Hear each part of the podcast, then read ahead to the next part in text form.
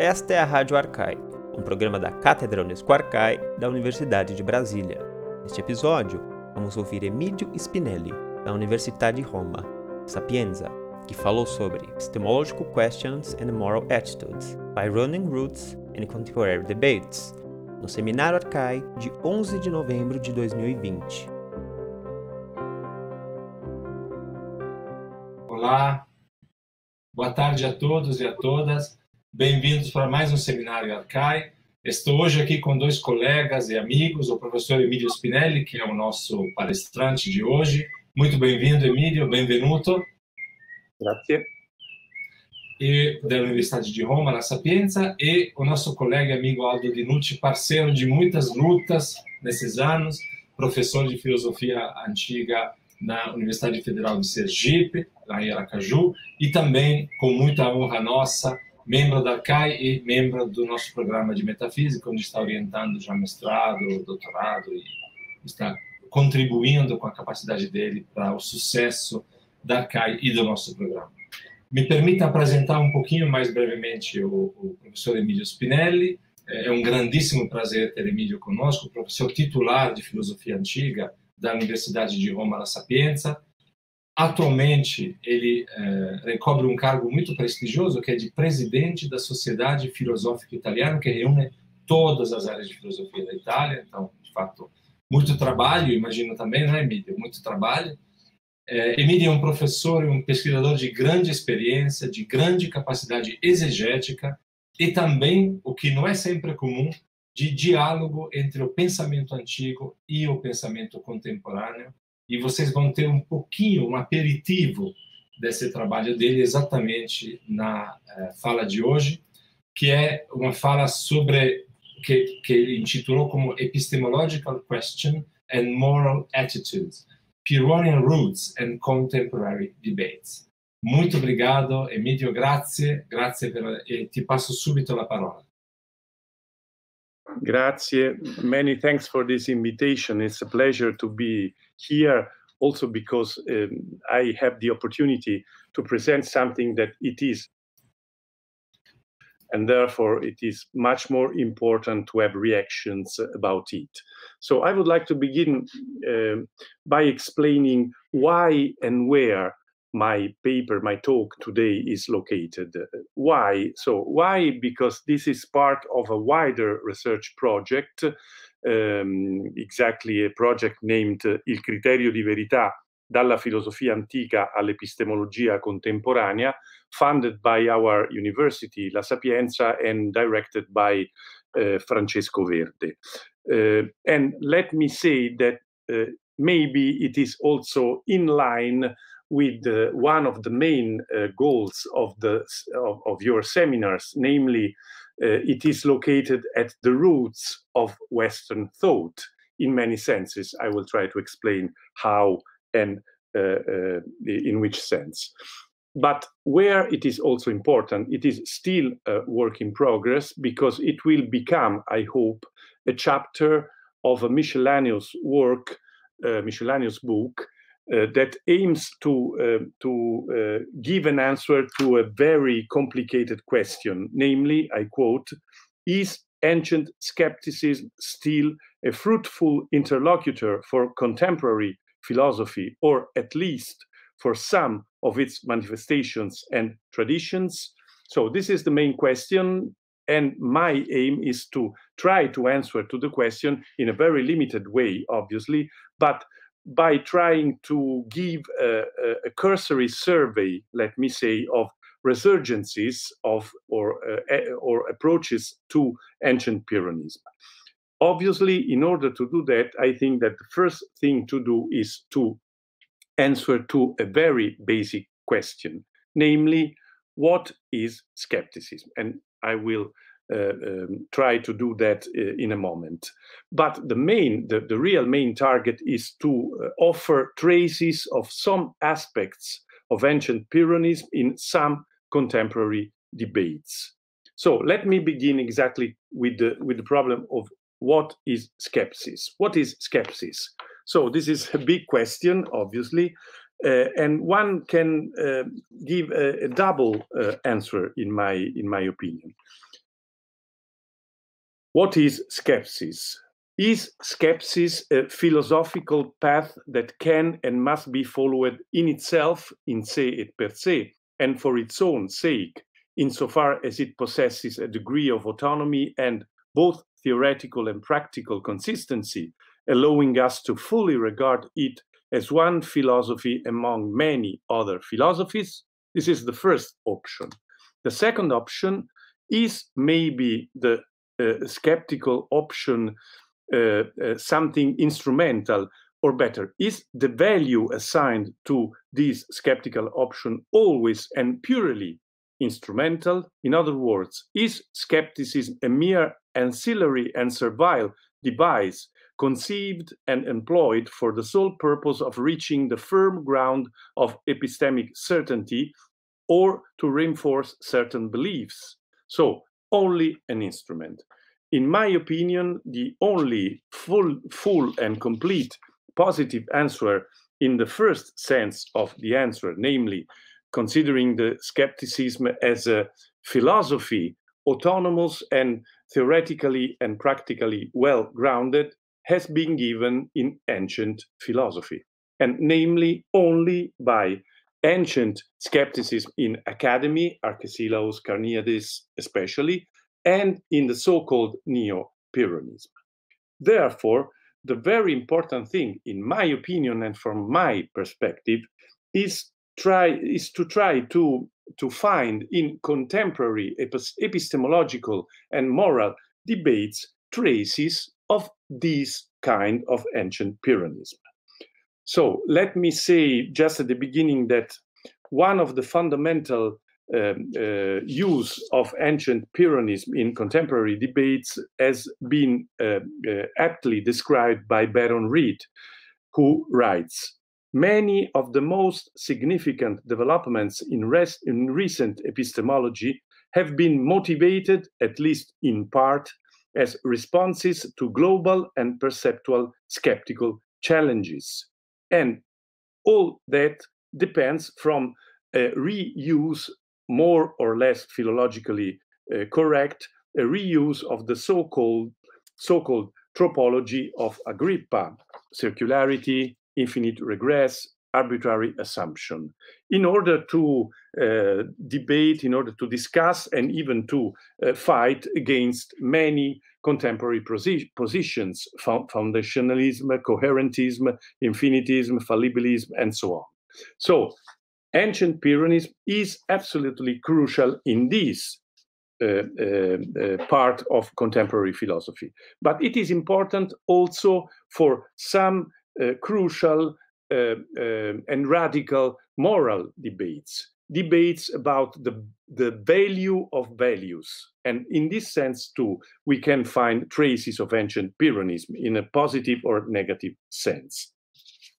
Before beginning with the analysis of only three major thinkers, contemporary thinkers, namely Fogelin, Sinnott-Armstrong, and Odo Marquard, I would like to state something very important for me, namely that it is absolutely impossible to eliminate distance and difference between ancient philosophy and our contemporary approaches. Nothing, let me say better, nothing can erase or eliminate the historical distance between us and the ancient, in our cases, academic or Pyrrhonian model. There is no possibility for us to take up the latter as though it were a one-size-fits-all model. And therefore, there is no way of adopting the model, the ancient model, as it was and as it was intended to be, namely as an integral way of life or bios, encompassing all aspects of theoretical reflection or everyday praxis.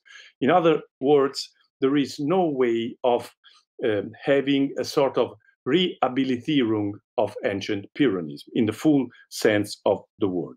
Notwithstanding that, the two levels previously mentioned, namely the epistemological one and the moral one, are wonderful places and occasions for thinking again about ancient Pyrrhonism and its trace in contemporary debates.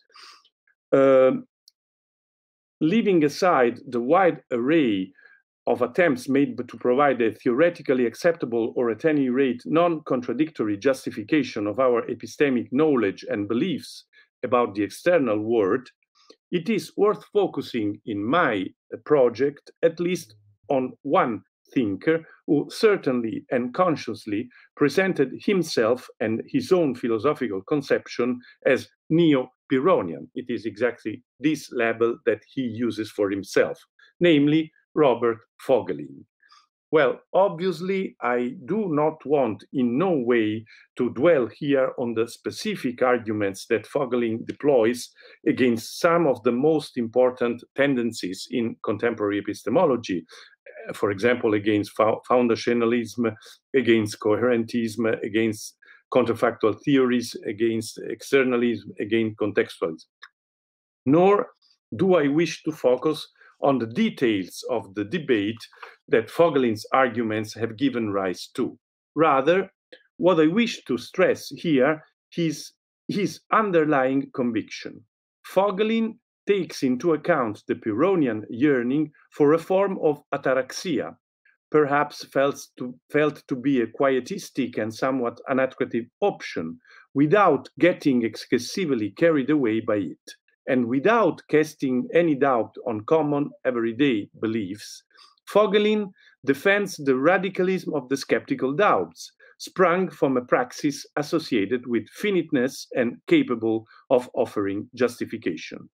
According to Fogelin, once we follow this direction, the best weapon to defeat some of the most elaborate contemporary epistemological theories and to show the inconclusiveness of their alleged justification of knowledge is provided, in addition to some insights from the late Wittgenstein, precisely, as I mentioned it before, by the systematic use of Agrippa's tropes. In other words, as Fogelin himself explains, his Pyrrhonism, Fogelin's Pyrrhonism, combines, I quote, a form of philosophical skepticism with skepticism about philosophy, that is, to have doubts about philosophy on the basis of philosophical arguments, end of quote. So the choice to draw upon Pyrrhonism in this case is not merely a show of historiographical expertise, nor is it intended to meet mere philological interest. It's not a question, Nietzsche would be clear in this case, it's not a question of archaeology. Rather, Fogelin's choice becomes a prominent and integral part of a broader reflection on the conditions of possibility for our epistemological relationship with reality, which is negatively reduced to a checkmate or stalemate, a reflection that, in any case, aims to confirm the impossibility of absolutely refuting skepticism, whose claims must in no way be understood as philosophical assertion. And I underline philosophical assertion. This is a clarification, let me add, that even Sextus Empiricus himself would have gladly endorsed. Without bringing other leading figures of the contemporary epistemological debate into play, although some of them have indeed been viewed in relation to the engagement with Pyrrhonian themes, it may be worth examining the other part, the other field of inquiry outlined before, namely that of contemporary moral reflection. If here too we were to search for possible traces of the ethically relevant proposals offered by Pyrrhonian skepticism, we could easily start from the contemporary philosophical debate, particularly that surrounding the existence or non-existence of the so-called moral values or these values. It would probably be a vain effort to try and sum up the salient points of the debate in a succinct yet exhaustive way here, now, and today. For the aim I have set myself, it will be sufficient to provide a summary overview followed by an analysis of the theoretical proposal made by one specific thinker, namely Walter Sinnott-Armstrong, who appears to openly bring into play elements and options already found in ancient skeptical thoughts. Well, maybe I can skip the description of many different points of view about the existence or non-existence of the so-called moral values, and therefore I will not dwell on minor and detailed aspects of the debate. Rather, I would like to focus on the peculiar form of moral skepticism advanced by Walter Sinnott-Armstrong. This philosopher, first of all, criticizes any form of moral nihilism, as well as those theoretical solutions, no doubt also associated with the most recent epistemological discussions and the view expressed by naturalism, coherentism, intuitionism, normativism, and contextualism, that, while displaying a marked anti-skeptical verve, have failed, in his view, to provide adequate moral answers to crucial ethical problems, from the alleged truth of moral beliefs to the possibility of legitimately justifying them.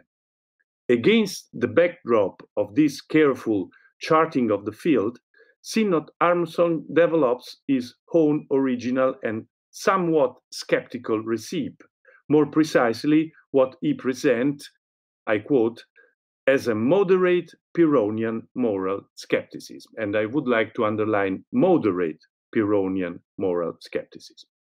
In the belief that it is always and in any case necessary to refer to numerous different and mutually conflicting classes in order to justify one's own actions and moral opinion, Sinnott-Armstrong further explains whether and to what extent skeptical objections are valid, ever bearing in mind the conviction, I quote, that a Pyrrhonist is allowed to make such judgments and suspends judgment only about normative and philosophical matters. This is absolutely crucial because the matters about which a skeptic can suspend judgment is not any possible question and judgment, but only questions and judgments related to normative and philosophical matters. It is exactly what Sextus says when he distinguishes between all things that are entois doxastois, namely among questions related to opinions, and questions that are related, that are entois katenenkasmenois, namely questions related to situations that are necessitated, that are under necessity. Okay, there are two different fields, and the value, the force, the possibility of using skeptical tools and skeptical weapons is allowed only in the case of normative and philosophical matters. In everyday life, skepticism cannot do anything, and this is really important. Once we have cast aside the illusion of being able to find any justification in self-standing moral insights that are postulated as self-evident, or in any series of allegedly natural or cogently rational facts, we may content ourselves, we may limit ourselves, with defending the coherence or consistency of our behavior by invoking at least a series of moral beliefs that are rooted in everyday experience and preferable to other alternative sets of belief. In other words, it is a matter of connecting our ethical opinions to a moderately extended or even modest and certainly only partially appropriate and relevant class internal to the moral contrast surrounding us, because around us there is a moral contrast, by almost suspending judgment on the value and range of the whole set of contrasting classes, while at the same time accounting for our choices without tracing them back to the irrational influence of more or less strong irrational emotional states. This is not the place to explore the stimulating or epistemologically weak details of Sinnott-Armstrong's suggestions, the expression of a sort of moral contrastivism that this author staunchly confirmed and which immediately received a barrage of objections and criticism, very strong in some cases. Rather, to use a laboratory metaphor, it seems more useful to attempt to put these suggestions to the litmus test of the ethical solution offered by ancient Pyrrhonism. This is the way in which I try to start a discussion between ancient options and contemporary debates. If we carry out this experiment, we immediately realize that the test paper does not change color at all, that it does not react to Sinnott-Armstrong thesis. For although he always applies the adjective Pyrrhonian to his moral skepticism, we find an unbridgeable gap, a very strong gap between his context, meaning, terminology, and modes of analysis and the ancient model in questions.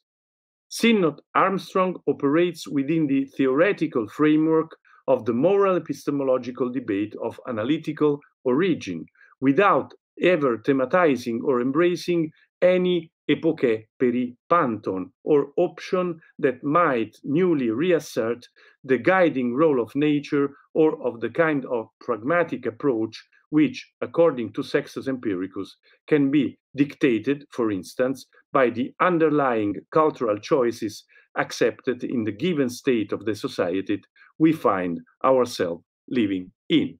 So there is no trace in Sinnott-Armstrong of the second goal of ancient Pyrrhonism in the Sextan version, namely of metriopatheia, and there is no trace of Sextus's analysis of the four categories of the biotica theresis, of the observance of the everyday life. And this does not become a sort of reference point for our moral attitude.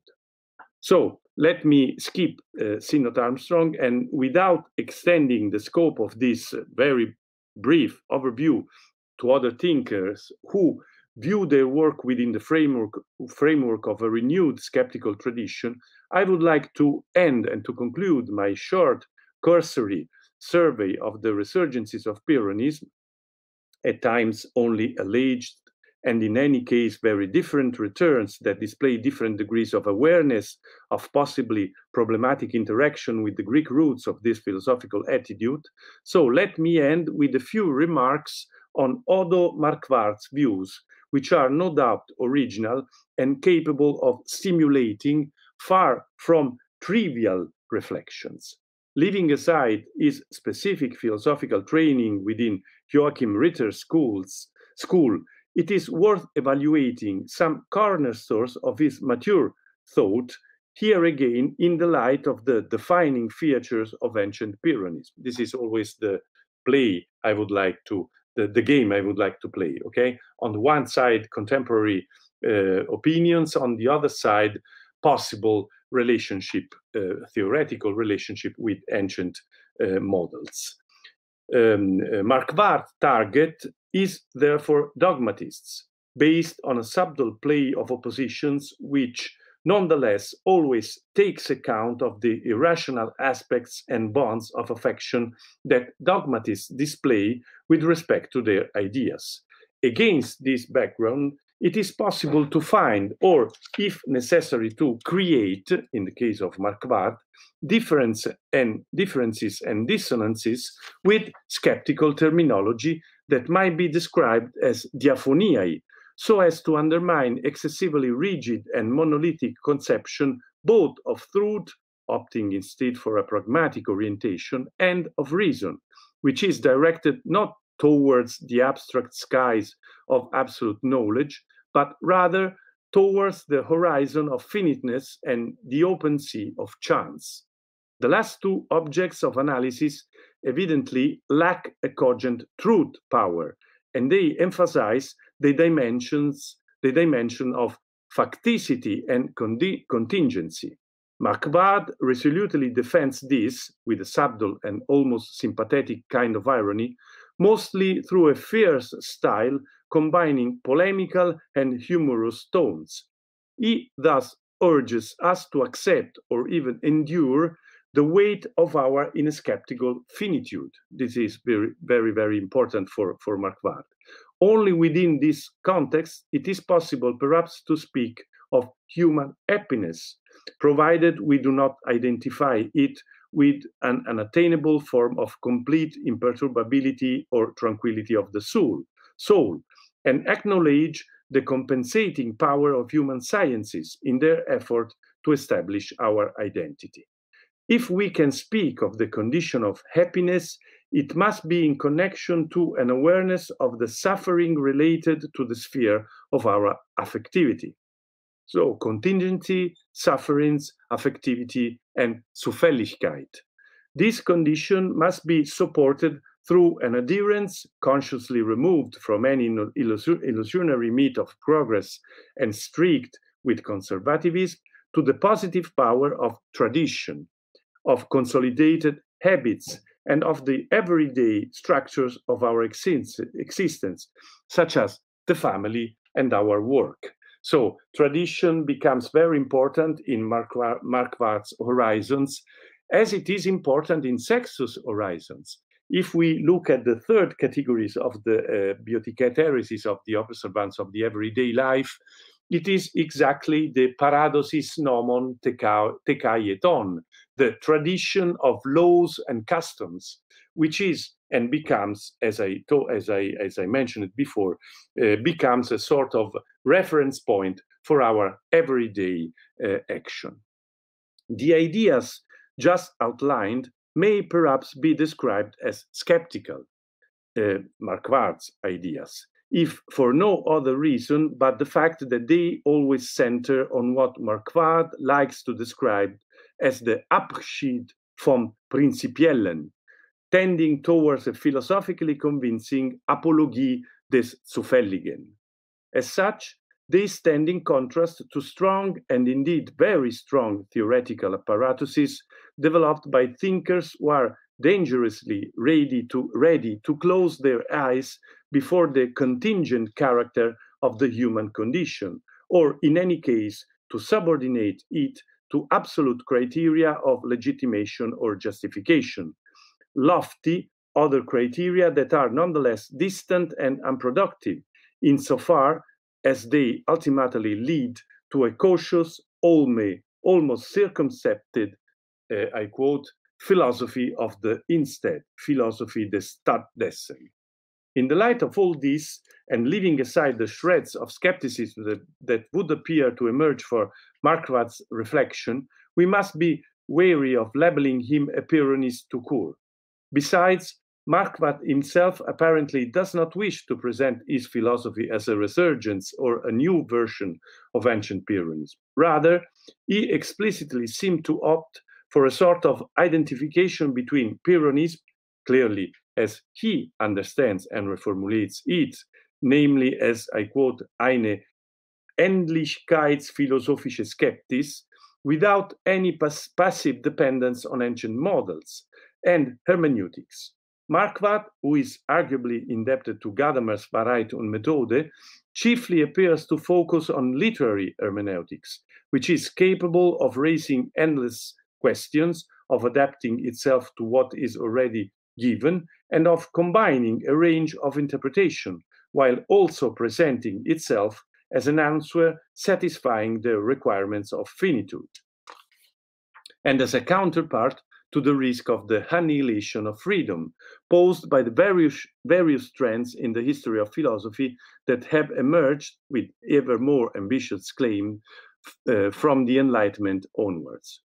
On the basis of this truly crucial aspect of Marquard's thought, it may be possible to come up with a picture or recapitulation that also accounts for the degree of Pyrrhonism that informs it.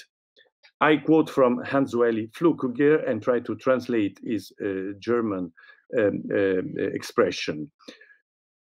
If we are ready to follow Marquard's position, well, in this case, the the philosophy becomes the philosophy of the present time, in the measure in which it is capable of being hermeneutical, and in this case also a form of Pyrrhonism.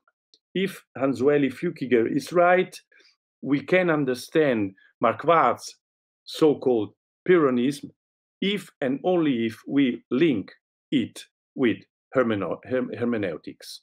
Okay, this is the very brief presentation of Marquard. Let me end this short survey by proposing something more kind and more typical of ancient skepticism. No contemporary fellow philosopher of ours can legitimately display the title of Pyrrhonist on his visiting card.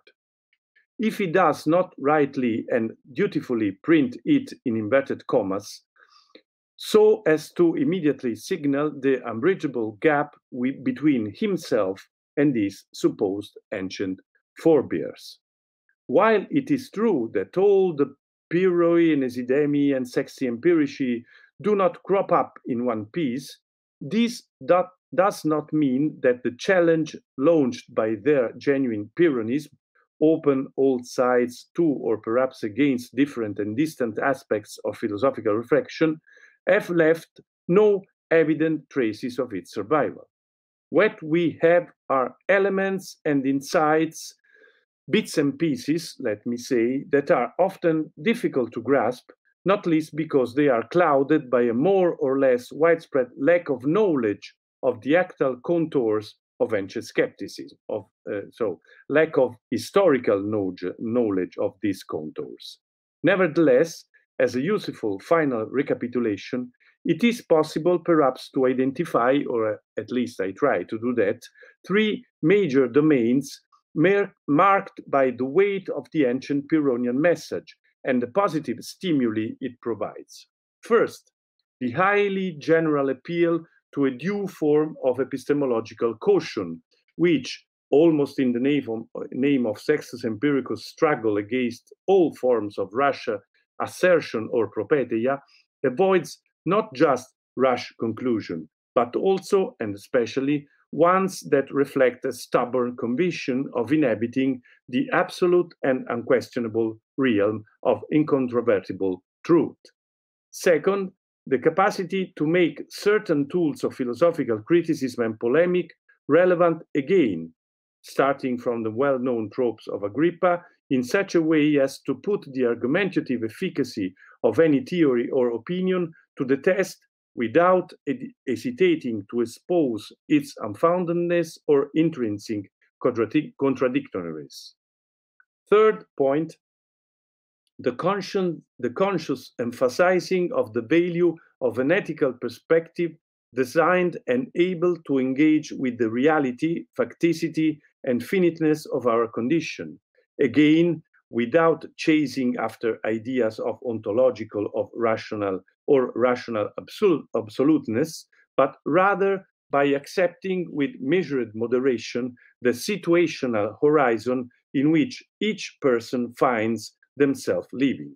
For, as Sextus Empiricus liked to say, quoting Homer, "Thou art not sprung from an oak of ancient story, or from a stone we are." All this, perhaps, does not help rehabilitate the ancient Pyrrhonian lineage. However, it certainly makes it present and constantly close each time we decide to assign meaning or to justify philosophical reflection. And this is probably very, very important. Many thanks.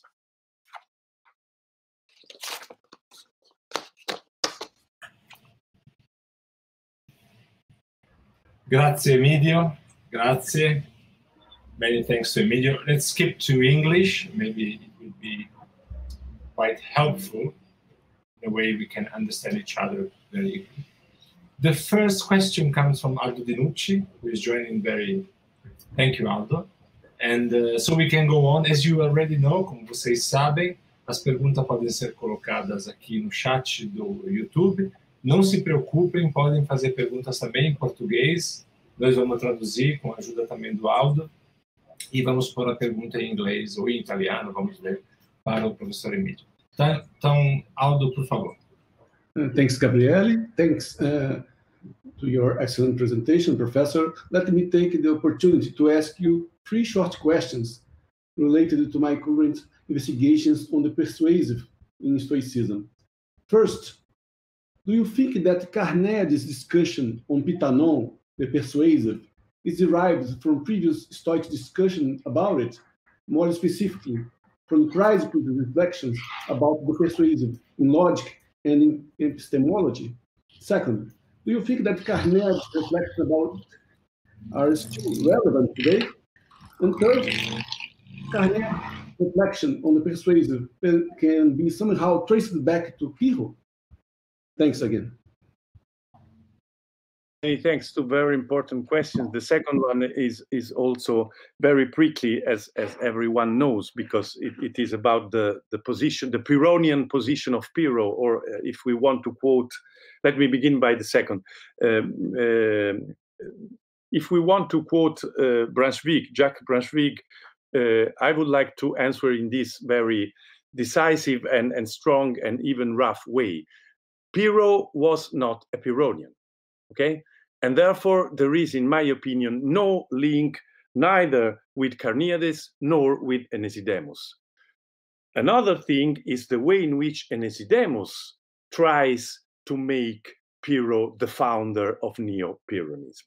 This is a very interesting, a very infamous, a very disputable way of using the past. But Pyrrho was not a Pyrrhonian. He was a negative metaphysician. I agree completely in this case with Fernanda de Cleva Caizzi and Richard Bett, and against many even contemporary interpretation. For example, Casey Perrin recently tries to adopt a sort of middle way. Pyrrho was at the same time an epistemologist and a metaphysician. And in my opinion, it is impossible. Either he was a metaphysician or he was an anti-epistemologist. And obviously, in this case, everything depends from the way in which we read and interpret the famous passage in Aristocles, obviously. But if this is true, the role, and I come to the first question, the role of Carneades is absolutely crucial. Why? No one has aptly and rightly understood the crucial role of Carneades. There is a guilty person, and the guilty person is Cicero. The wrong translation of Pithanon with probabile. It is absolutely wrong. The Pithanon is not, it has nothing to do with probability. It has always to do with plausiveness, plausibility, okay? And in this sense, Carneades elaborated also a sort of a scale, a gradual approach to impressions that are more and more plausible, but not probable, plausible. And in this sense, in my opinion, it is also a psychological term and a psychological approach. But in this sense, Carneades is absolutely crucial. And obviously, this was not the idea of some very important thinkers in the 20th century. For example, there is a wonderful article written by Chisholm, where Chisholm tries to transform Carneades in the sort of prototype of modern scientists. And this is absolutely anachronistic. Carneades works and operates in a framework completely different from our contemporary ideas of science. It works in the sense of trying to reach, if not truthness, at least certainty. If we want to link Carneades with someone, but this is something very, very outrageous, let me say, we can try to link Carneades to some pages of Wittgenstein's Uncertainty. And in this case, maybe we can trace a faithful and fruitful also comparison, but not with science. Is it outrageous, Emilio, for Wittgenstein or for Carneades? I think that, so one has to say something that only after reading 2,000 times Uncertainty, obviously, and also the poor fragments or testimonies we have about Carneades. But anyway, the problem is the distinction, and you know that we are talking about something that even Franco Trapattoni, about his Plato, would maybe encourage. We have to distinguish between truth on the one side, full truth on the one side, and certainty even without full truth. This is the real plan in which we can try to use again some ancient skeptical positions.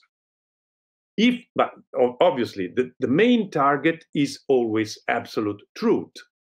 But this does not mean that we cannot say nothing certain about reality.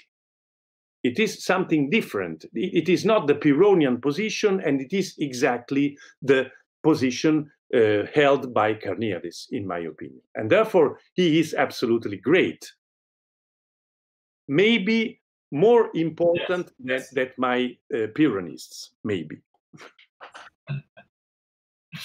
Grazie, thank you, thank you. Aldo, many thanks. Just something.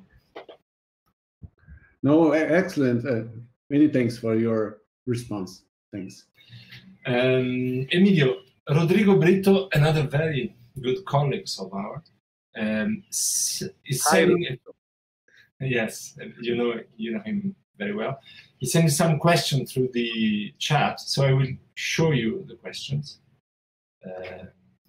So, saluto Emilio, grazie mille for your talk. I would like to make some questions.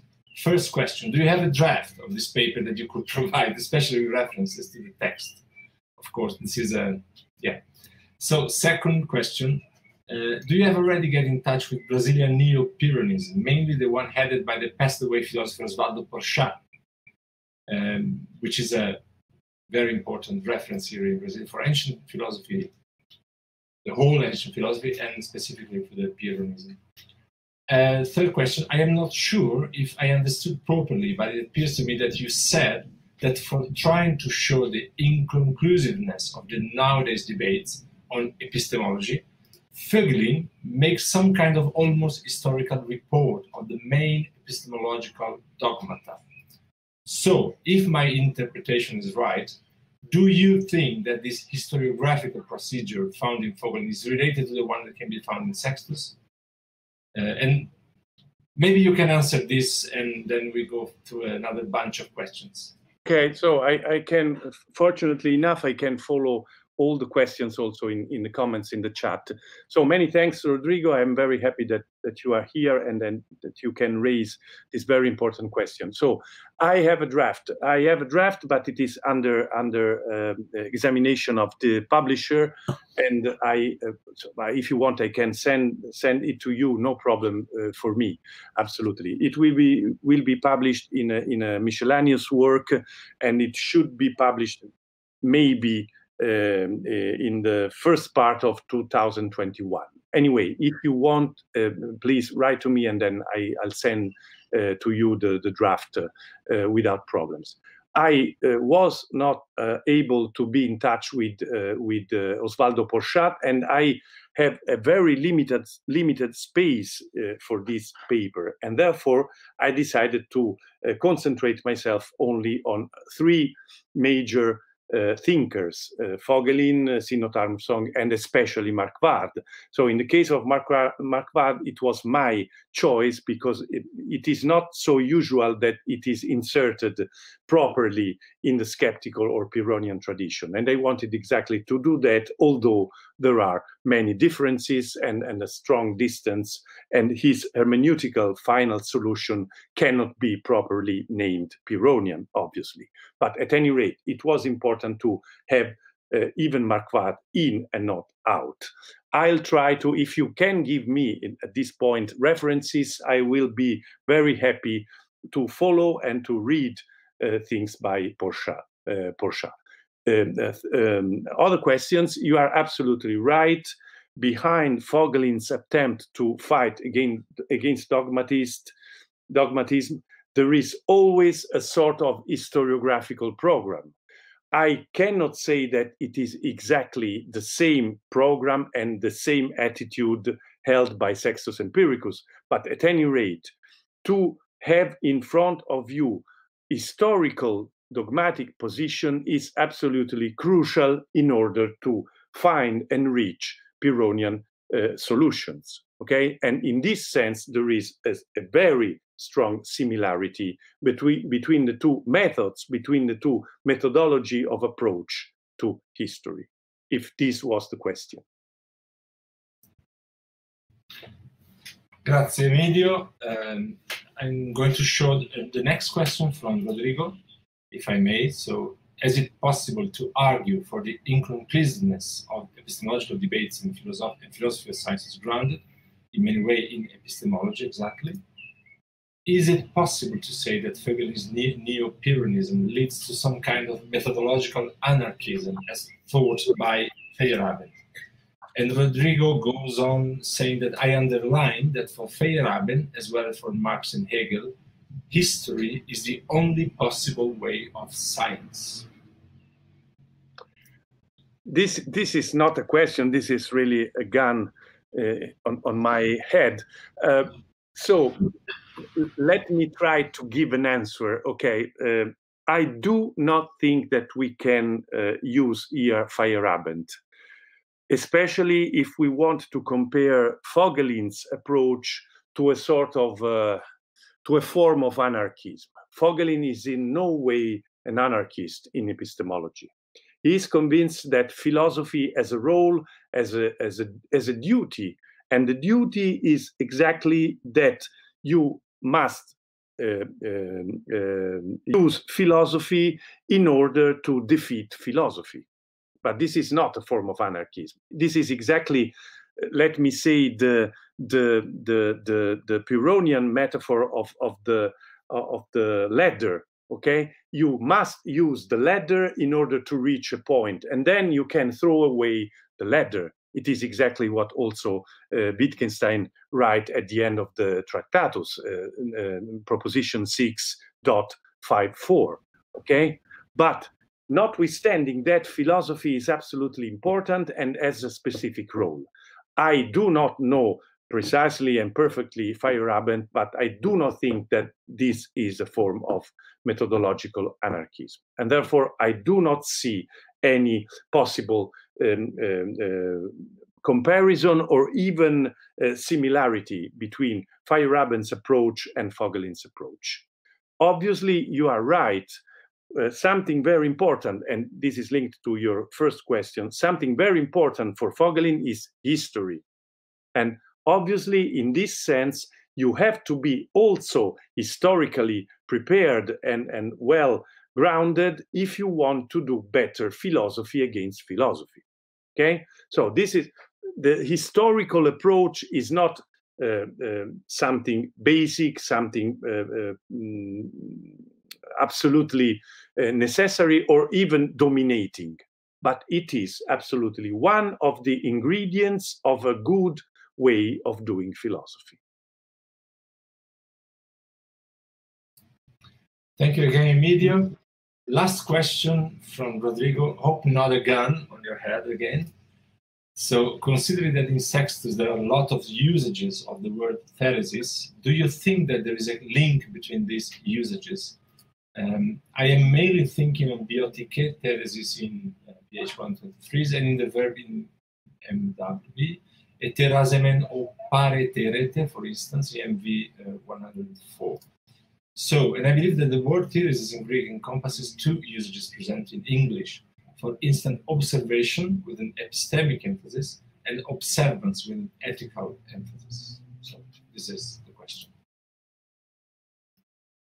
You allow me to go back to something that I've written many years ago in 2004, and then the article has appeared also in French in 2008. It is exactly an article about the usage of theresis in Sextus Empiricus. If you want, I can send you the off-print. But you are right in the final proposal you make. But if we translate theresis only with observation, we lose something, okay? We have to translate in a very strong sense with observance, because if there is a form of theresis, it is something different from empiria. Empiria is one thing, and theresis is another one. If you are able to reach the level of theresis, this means that you have a long, solid experience and empiria behind you, and that this empiria forces you to obey to something, to follow something. And in this sense, it cannot be only observation. It must be observance, okay? And therefore, obviously, to translate theresis with observance means that you have rightly, in my opinion, this is my position since 1987, but if you translate theresis with observance, you have rightly understood that in the case of this term, you cannot separate, you cannot distinguish in ancient Pyrrhonism between an epistemological and moral or ethical approach, okay? So if you do that, you are able to understand that as soon as you use one term, you are not only describing, I can give you another reference, M8288, where there is also this peculiar use of theresis. But anyway, in that case, we have only an epistemological use. In PH 123-24, as well as in M11 160-66, we have an epistemological use that becomes immediately, without no solution of continuity, an ethical meaning. Okay, and therefore observance. I do not know whether I was able to answer to your question. Thank you again, Emílio. You are very generous, so I will show you one more question. It's José Soares in Italian. So, how is it possible to conciliate the suspension of the judgment and the necessity of moral solution for social issues that can't be put on hold? You say so. Grazie mille, complimenti. Grazie. Rispondo in inglese meglio, giusto? Come vuoi. Oh, okay. Very, very important question. So obviously, sorry, behind this question there is the not in your mind maybe, but in historically behind such a question there is the very widespread accusation of conservatism against Pyrrhonism. Okay, if they do not have any kind of moral value, how can they change things? Okay, so they simply follow rules, norms, customs, laws, and so on. They are completely conservative, and therefore they are the worst persons in the world. Okay, so usually I give two different answers to this objection. So the first one is the following. Please, can you describe Hitler as a skeptic? If you can describe Hitler as a skeptic, you are right. If you can describe Hitler as a full dogmatic, you are wrong. The very dangerous option is not skepticism, but rather dogmatism, okay? Because if we try to defend dogmatism, if we only think that, okay, the full force of liberty and freedom will force us to do, okay, but if we think to dogmatism in a very historical way in which it developed, well, dogmatism is responsible for very, very bad thing. And you cannot say that about skepticism. Skepticism is surely mild, moderate in comparison with any kind of integralistic dogmatism. Okay? This is the first part of my answer. The second part, are we sure that even if we try to follow or to keep in our horizon, in our moral situation, if we try to take into account all the moral values of our society, are we immediately and stricto sensu conservative? Why?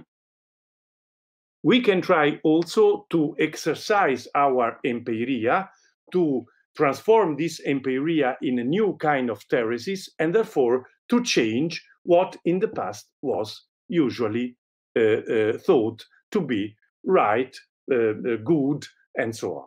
Okay? It is not automatic that to observe some values means to maintain and to have forever these values. Okay? We cannot say that. We cannot say that before.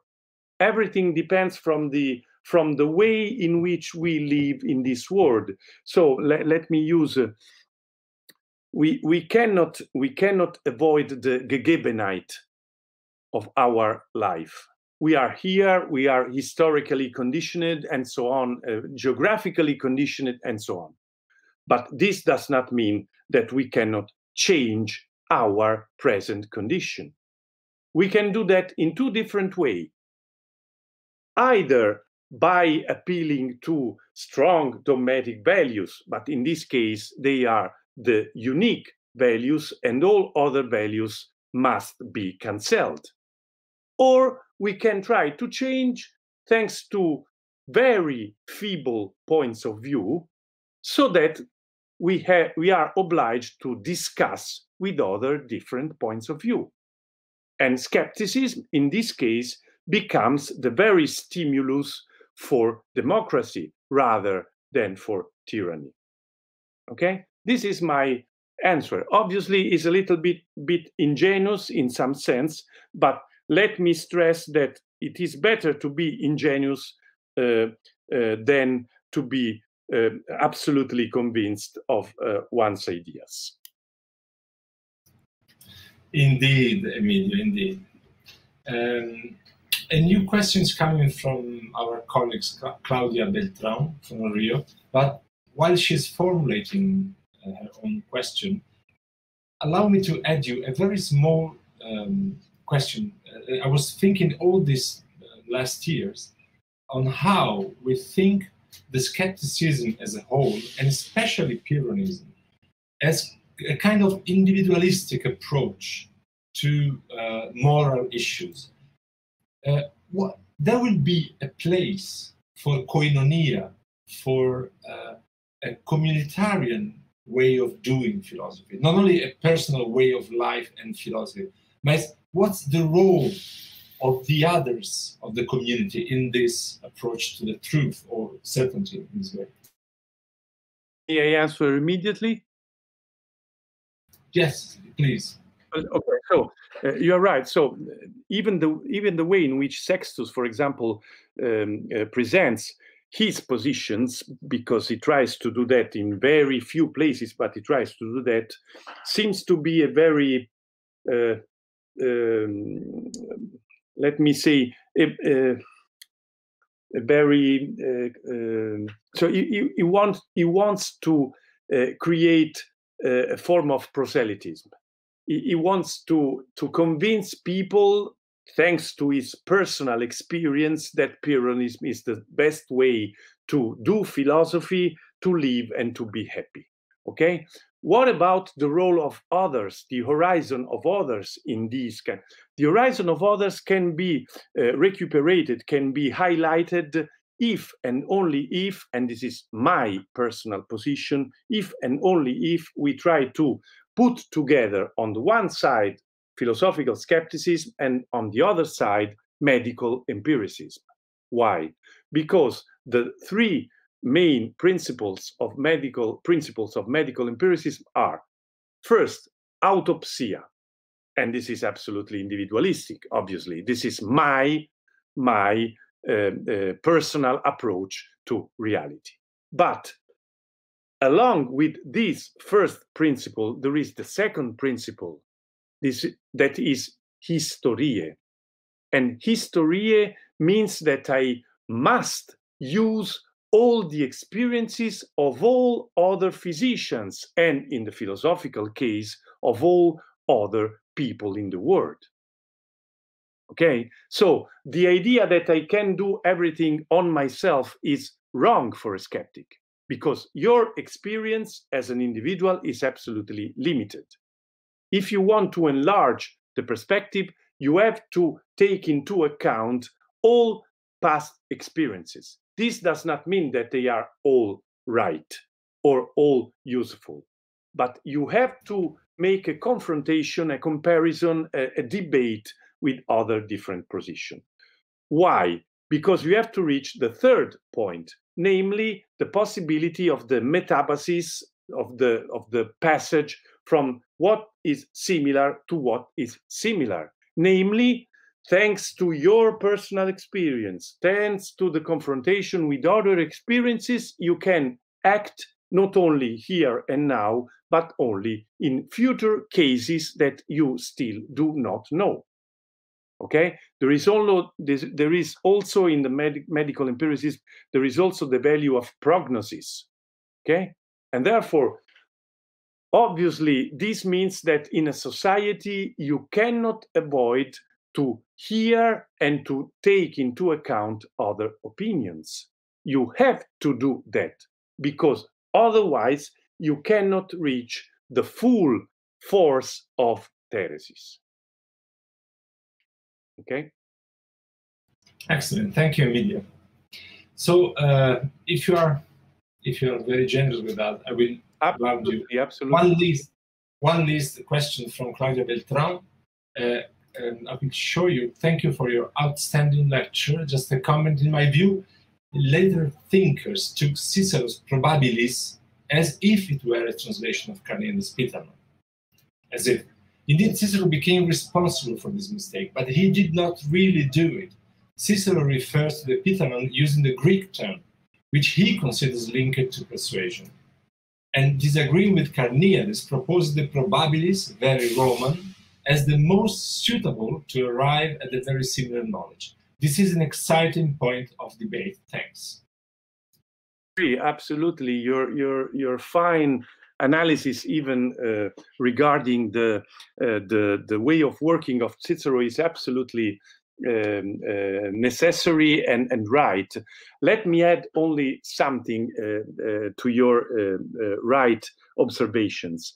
Okay, maybe Cicero is responsible not only for this translation, but also for having intended consciously and from a Roman point of view, Pyrrhonism as probabilis. But let me say that maybe in this case, behind Cicero's proposal, there is no more Carneades, but the successive developments of academic skepticism, namely the more and more dogmatic approach held by Philo, for example, and not by Metrodorus of Stratonicea. We know that Philo has been also the teacher of Cicero, and in some sense, we can think that still traces of his thought are at work in Cicero. But you are right. The very important thing is that Cicero had good reason in order to propose a bad translation. Roman reasons, philosophical reasons that are and were absolutely crucial for all the long history of Western philosophy. In this case, you are right too. So they depended from Cicero rather than from the Greek original texts. And Cicero was absolutely on the table of all the scholars in the Renaissance, not surely Greek texts. And therefore, so we are in the bad and in the good times, we are always linked to Cicero. I do not like him, maybe you perceived that, but notwithstanding that, we cannot avoid to work with Cicero. Let me make only one textual reference. if we do not have Varro and Lucullus, maybe we know nothing about skeptical academy. So these texts are absolutely crucial if you want to reconstruct a very large and very important debate in the Hellenistic and post-Hellenistic age. Therefore, at least as a source, although you have to be very careful in order to read him, Cicero is absolutely necessary.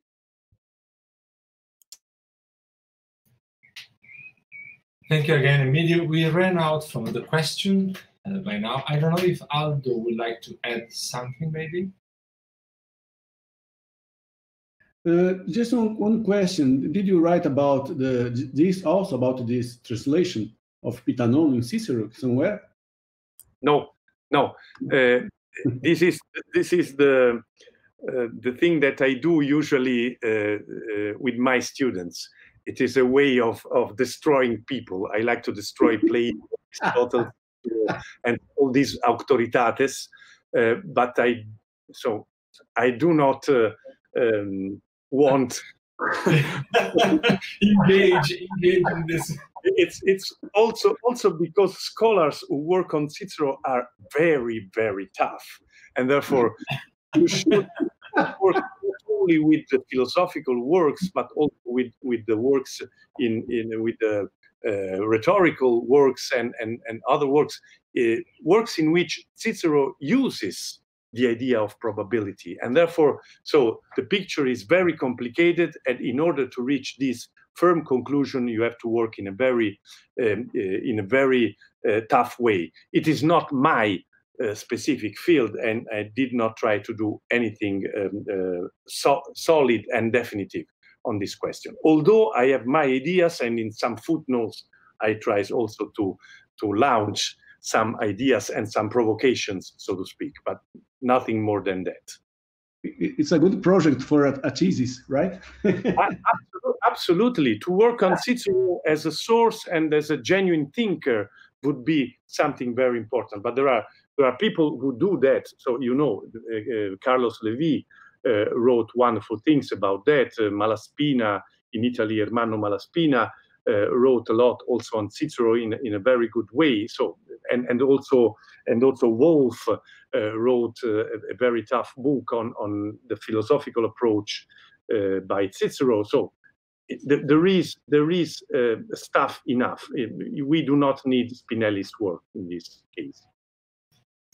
I'm sure Claudia Beltran will agree with you, Emilio, that Cicero scholars are very powerful also, and very strong on debates. So it's time to thank you. Grazie, Emilio.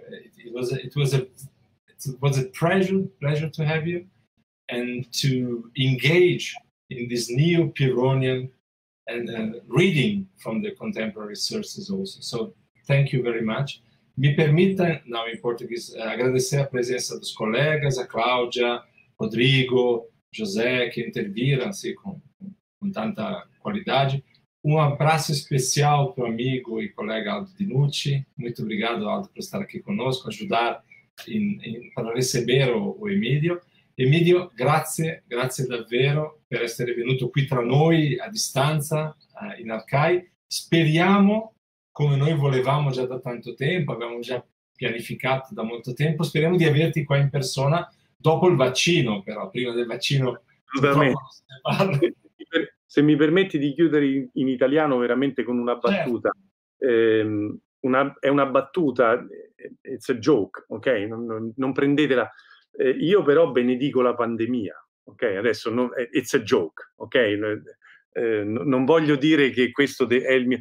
Però la pandemia ci ha consentito di sviluppare questi mezzi molto meglio che non in precedenza e ci fa essere vicinissimi con una occasione, vi ringrazio, veramente ottima anche per le domande, perché mi hanno consentito di specificare molto meglio alcune cose che erano restate nell'ombra, soprattutto sul versante del pirronismo, perché è chiaro che poi la contemporaneità ha preso un po' la mano, ma insomma forse io non l'avrei mai fatto, primo perché ho paura a viaggiare, secondo perché le condizioni sono complicate, terzo perché adesso c'è la pandemia e così via. Invece abbiamo passato una serata che dal mio punto di vista è stata assolutamente positiva e che per esempio, grazie ad Aldo Dinucci, mi ha fatto venire in mente che se trovo qualche brava ragazza, qualche brava studentessa o bravo studente in sede di dottorato, forse farlo lavorare o farla lavorare su Cicerone scettico, potrebbe non essere una cattiva idea. Non so quanto mi vorranno bene dopo che ho dato questo testo. Diciamo che in genere è il professore che comanda, in genere, e quindi insomma, però grazie Aldo Dinucci, veramente una bella idea anche operativa, voglio dire, insomma, anche di futuro per i giovani. Grazie a tutti. Nós nos encontramos na próxima quarta-feira, sempre às 15 horas aqui no YouTube da Arcai. Tchau, tchau, Emílio. Grazie. Tchau, Aldo. Grazie. Boa serata. Vai. Fiquem bem. Saúde a todos e a todas. Você ouviu a Rádio Arcai, da Cátedra Unesco Arcai, sobre as origens plurais do pensamento ocidental. A Rádio Arcai é produzida por Gabriele Cornelli, André da Paz, Ariadne Coelho, Agatha Ibiapina e Milena Ribeiro. Assine a Rádio Arcai no seu agregador favorito e deixe a sua avaliação. A Cátedra Unesco Arcai integra o Programa de Pós-Graduação em Metafísica da Universidade de Brasília. Acompanhe as nossas atividades em arcai.unb.br.